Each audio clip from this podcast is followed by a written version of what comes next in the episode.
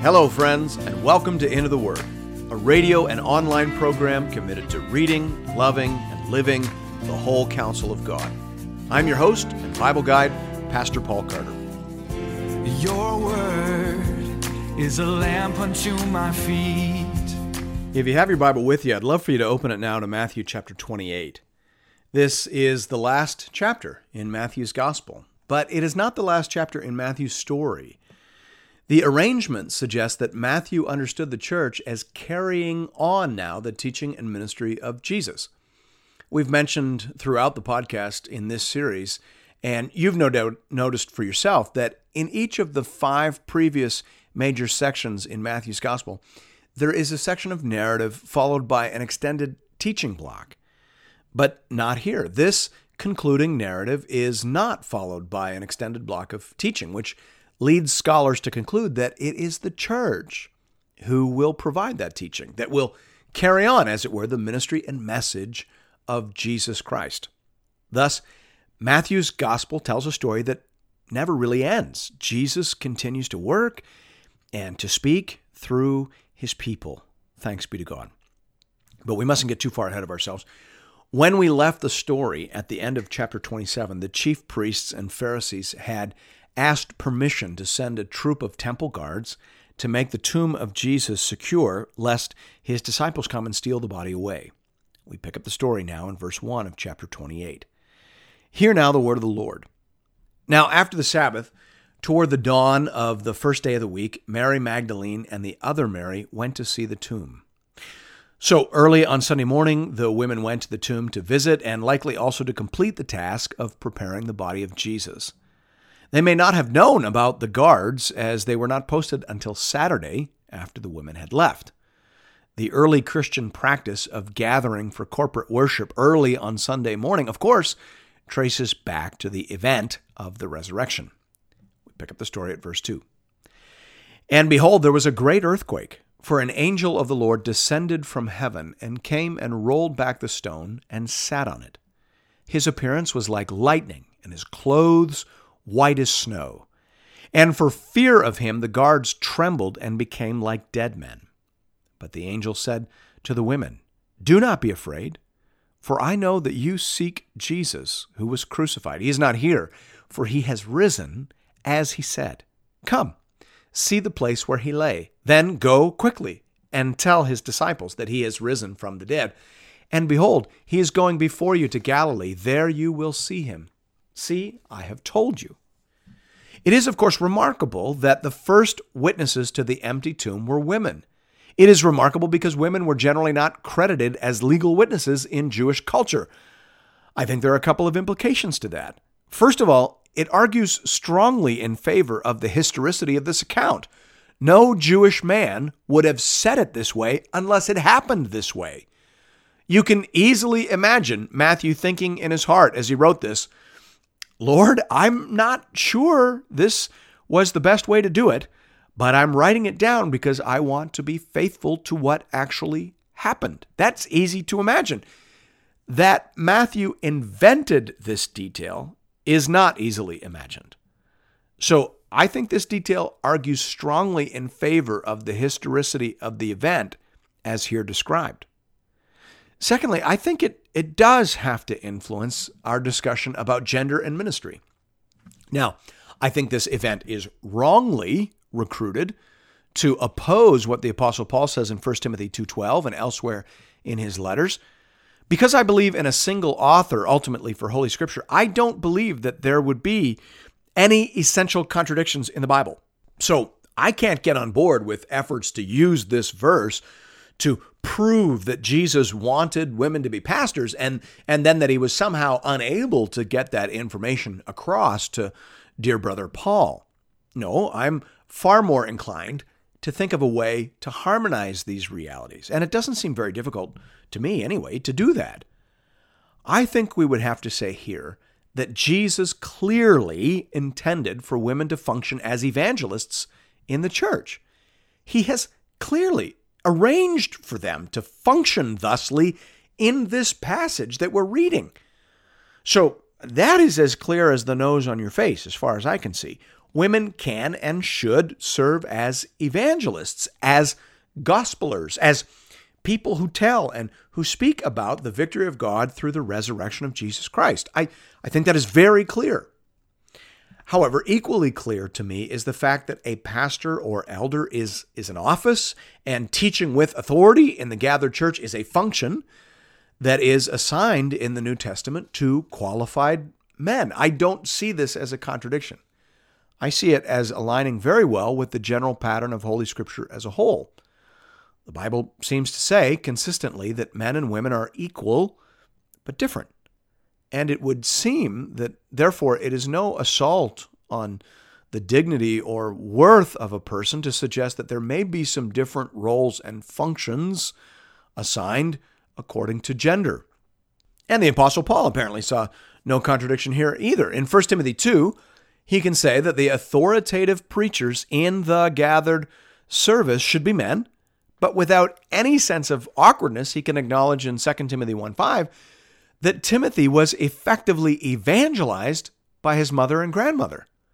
So I think we do want to say loudly and with conviction that women can and should and, and have often been the most common and powerfully used evangelists throughout the history of the church.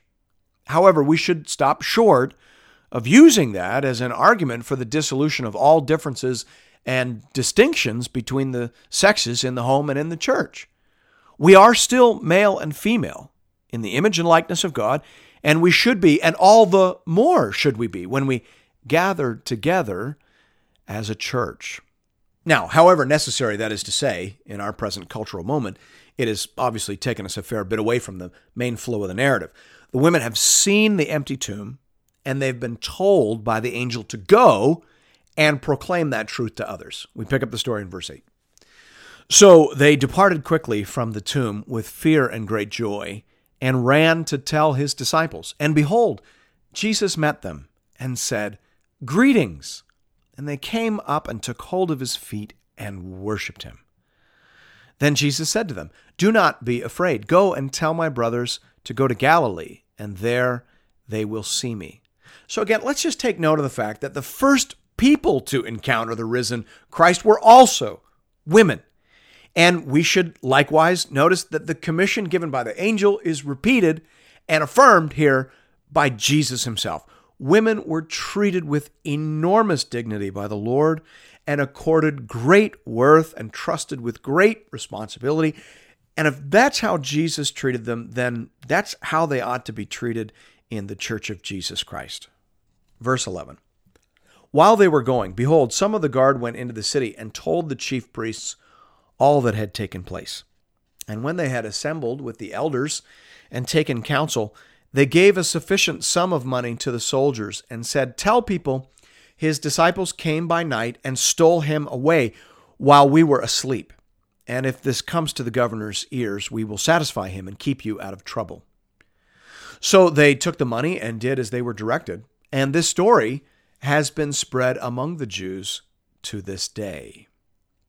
Now, the Jews, of course, obviously understood that the empty tomb was a massive problem for them and a potentially massive propaganda tool for the early Christians from their perspective.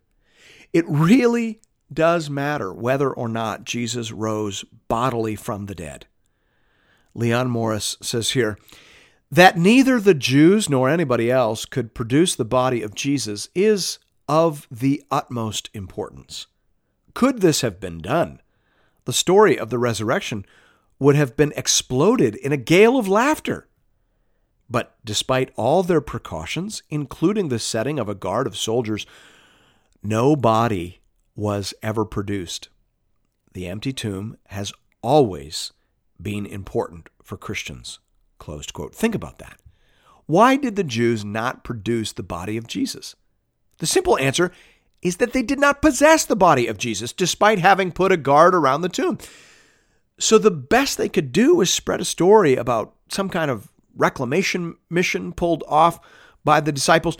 But how are we to believe that the same ragtag group of cowards who abandoned him in the garden have now regrouped and somehow rediscovered their courage after the death of their leader? That doesn't make any sense. How would a group of mostly teenaged and young adult fishermen overpower a group of professional guards and soldiers? How would that work exactly? And and then why would they all die, many under cruel torture, for that lie? Again, that doesn't make any sense. What makes sense is the idea that Jesus was who he said he was, and he did what he said he would do. He rose physically, bodily from the dead. Thanks be to God. Verse 16. Now the 11 disciples went to Galilee, to the mountain to which Jesus had directed them. Once again, I suppose we're somewhat surprised that, that this phenomenal event is going to take place in Galilee, but it is of a piece with what we have seen already in Matthew's gospel. It reminds us that the light is often given in the darkest places, and it anticipates the spread of the message of the king and his kingdom to every tribe, tongue, and nation on the earth. It is, it is right and fitting that the message of the kingdom should go forth first from Galilee of the Gentiles. Verse 17. And when they saw him, they worshiped him, but some doubted. And Jesus came and said to them, All authority in heaven and on earth has been given to me. Go therefore and make disciples of all nations, baptizing them in the name of the Father and of the Son and of the Holy Spirit, teaching them to observe all that I have commanded you. And behold, I am with you always to the end of the age. We should note, first of all, that authority in heaven and on earth has been given now already to Jesus Christ. R.T. France says helpfully here this ingressive aorist has been given, thus indicates that the prophecy that the Son of Man would be enthroned as ruler of the world was fulfilled in the resurrection. Closed quote. That's very important for us to see. Jesus isn't in heaven waiting to rule. Jesus is in heaven reigning right now, ruling right now over all things for the good of his people and for the glory of his Father forever. Jesus reigns right now. All authority in heaven and on earth has been given to me. I'm not sure what else that could mean. And because he has all authority, therefore, he says, his disciples are to go and make disciples of all nations. France says again here, Jesus' universal lordship now demands a universal mission. Close quote. That's exactly right. And that's why these instructions are so different from the ones he gave his disciples back in Matthew chapter 10. Back there, he told them to go only to the 12 tribes of Israel. But here now, they're being sent to every person, every tribe, tongue, and nation on planet Earth. Why? Because all authority in heaven and on earth has been given to me. Jesus is Lord of all now, and that news needs to get out. There's only one imperative, one command in the Great Commission itself, though the associated participles likely also carry some imperatival force. The main command is to make disciples. Followers of Christ will do this by going into all the nations and by baptizing people and teaching them to obey all that Jesus has commanded. In terms of what it means to disciple someone or to make a disciple, John Broadus is very helpful here. He says, To disciple a person to Christ is to bring him into the relation of pupil to teacher, taking his yoke of authoritative instruction, accepting what he says as true because he says it and submitting to his requirements as right because he makes them. This Great Commission is binding upon all of the followers of Jesus Christ, not just the original disciples who heard it that day. D.A. Carson says here The aim of Jesus' disciples, therefore, is to make disciples of all men everywhere without distinction. Closed quote. That's our aim. That's our ambition. And this is the word of the Lord. Thanks be to God.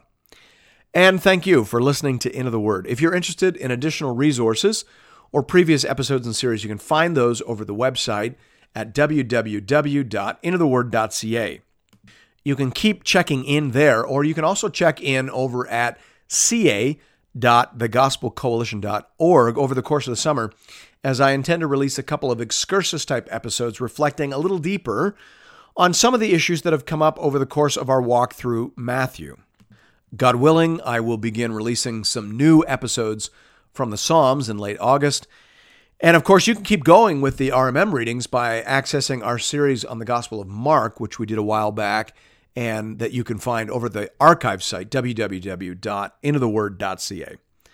And as always, you can find us on Facebook, and you can even find me on Twitter if you would like to do so. Just search for at Pastor Paul Carter, and you shouldn't have too much trouble.